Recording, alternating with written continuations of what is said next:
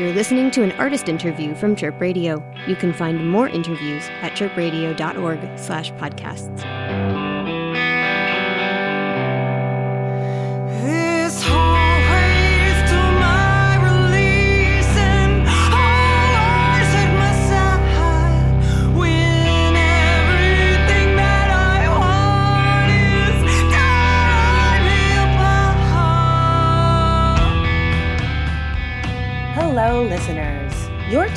to a Chirp Artist interview.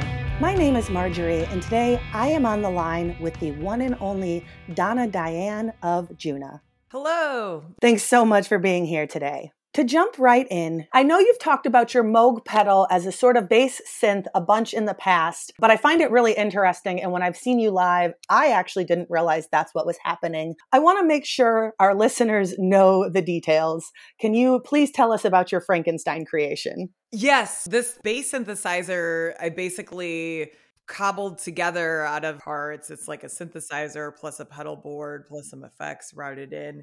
And it's basically all the bass in Djunah songs comes from me playing the synthesizer with my feet simultaneously while I'm playing guitar and singing. So it's totally crazy. I've really fallen in love with it. Djunah started as like a solo project where I was just playing the synthesizer and guitar and singing and then that worked well so then I just got like a drummer involved and just decided to do this crazy experiment of like a two piece that sounds like a full-fledged band but everything is played live. There's nothing pre-recorded, there's no loops or anything like that and it's just it's just kind of like a fun thing like in an era where like there's so much technology and like you can go up on stage with a laptop and do and make epic music you know it's it's just it's kind of a fun experiment in like using technology but everything has to be played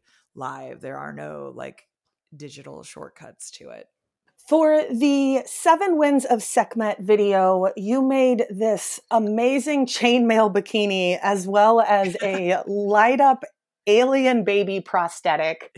I know you talked about this some on your Instagram, but I would love for you to tell our listeners about these projects. Oh my gosh. So the outfit that I'm wearing, this like metal two piece thing, it's uh, on the album artwork too. I was initially making it for the album artwork, and I guess I don't really even know why.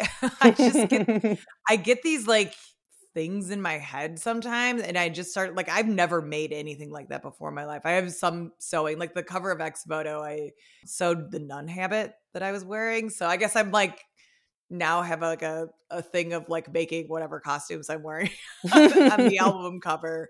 But yeah, I'd never like done anything like jewelry making or anything like that before. So I was just like spent a couple months cobbling together this outfit. And then when I happened to talk to the photographer who did the album cover, I was telling her about it and she was like, oh my God, we have to do this. Like, this is totally my style.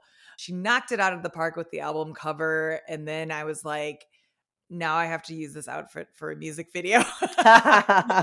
so that was kind of how the video Seven Winds of Sekhmet was born. And I talked to Dave Rentowskis, who's a Chicago director and photographer. He actually did the album artwork for Ex Voto and did a couple music videos for us previously. And I came to him with this crazy idea for this sci-fi story. It's based on an illustrated story that appeared in heavy metal magazine back in the 70s um inversion of the eve myth where this like space babe like walks into the jungle and like starts eating all this fruit and then like instead of destroying the earth she ends up becoming like a mother and creator herself and she kind of becomes pregnant with this new world and i i absolutely loved the message of it and so i was like can we pull this off? And he was like sure. And then i don't even know how we did like i like had to make all these props for it and one of them was like this crazy alien baby bump that i made out of epoxy i, I still don't know how i made that either, it's just like it's part of the fun of music for me is like once the album's done it's like doing all like the visual stuff that goes i don't know it's like the one time that i'm like in my life that i'm like a visual person. I don't know why. Yes, amazing. There are a lot of Catholic undertones to Djunah, from the Latin album names to the sexy nun habit you sewed for Ex Voto. Uh, where does this come from? Um, you know, I was not raised Catholic. I um yeah, I I think it's actually more related to me being an English major, like the Latin than anything else. And Ex Voto, the cover of that was inspired by the year I had finished the album. I visited the Louvre and there was a, a painting that was called uh, that was an ex voto painting that I saw that had these Jansenist nuns in these um, beautiful. They were not a mini skirt outfit, but they these like beautiful nun outfits with the red cross, and I was like, that looks amazing. Ex voto, one of my favorite songs on it is called Nurse and Nun. So it was like this beautiful hybrid of the two. So I was like, I have to recreate this painting for the cover of the album. And then, yeah, the Latin thing just kind of continued. So now I'm like, this is another thing I have to do for the third album is I have to make an outfit and yeah, right. You've Go for it. committed. I know. I mean, definitely like the first album and the second album, this is so much about personal identity and really and I really feel like I really got something out with this new album that I was kind of building up to with, the first one. So I kind of don't even know what I'll do for the third one because I really feel like those are bookends of like a really personal story of healing for me and they're a lot of people are like they they sound so different as albums but they're really companion albums. There's so many similarities between them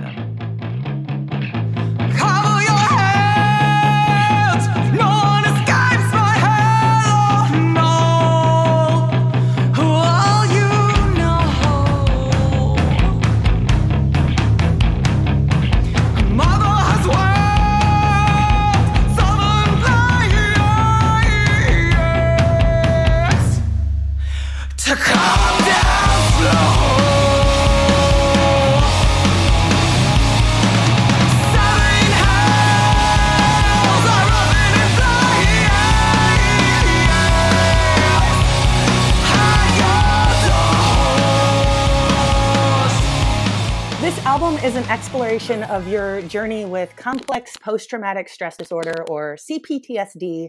What is it like to make art from a place of that trauma? You know, it's really interesting because people have been kind of asking me about it. And it would be one thing, I think, if it was just giving voice to the trauma.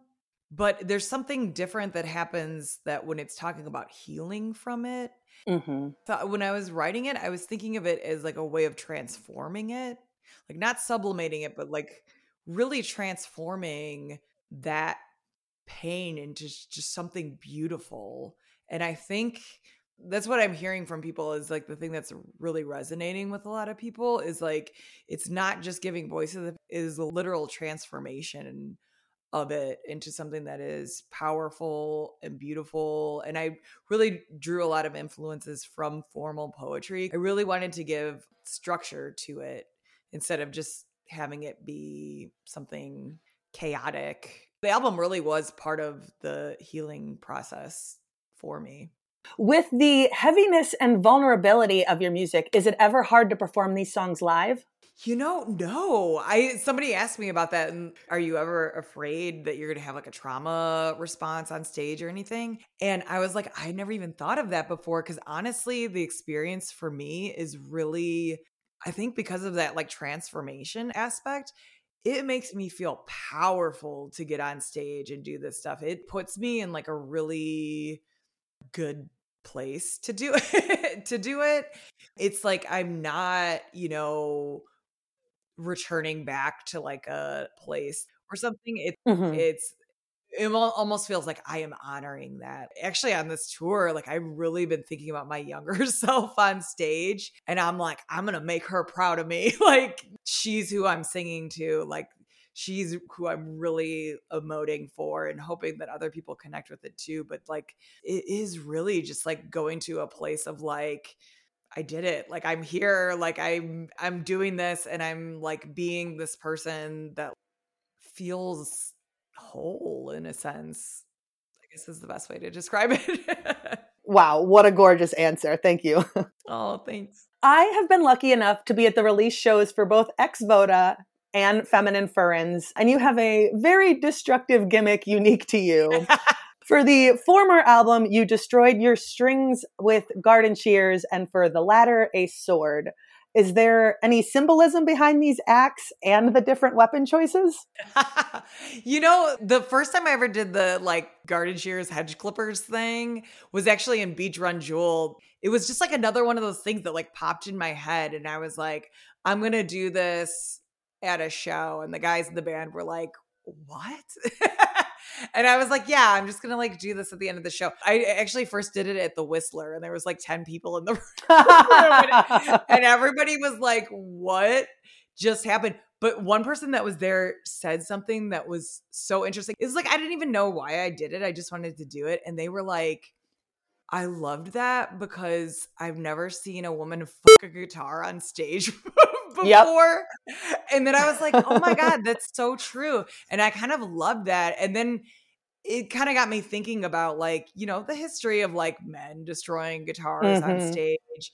And boy, when I post the stuff on social media, response is so polarized. Like half the people are just, yeah. It's like uh-huh. watching it. And the men come out tell me how dare you destroy things? Basically like this woman has no respect for like property or whatever.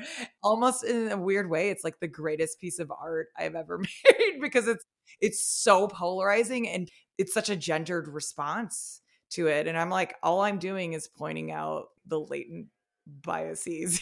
Yes i love that. Who is allowed to just destroy things, you know, especially at a time where people with uteruses are not allowed to destroy anything, you know, just like the idea of a woman destroying anything that may be considered a man's property is just mm-hmm. yeah they have to find something to criticize about it because it feels wrong to them did anybody care when kurt cobain destroyed a mexican stratocaster like every day for an entire year. Did anyone complain when Jimi Hendrix set a guitar on fire?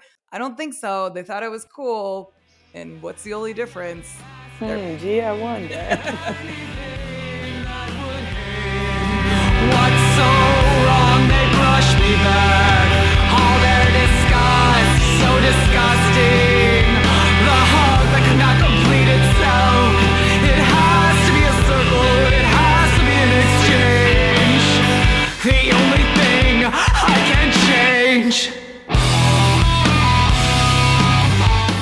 Am Marjorie Alford, and this has been a Chirp Artist interview with Donna Diane of Djunah. Thanks for listening. Thank you so much for having me. This has been an artist interview from Chirp Radio. You can find more interviews at chirpradio.org slash podcasts.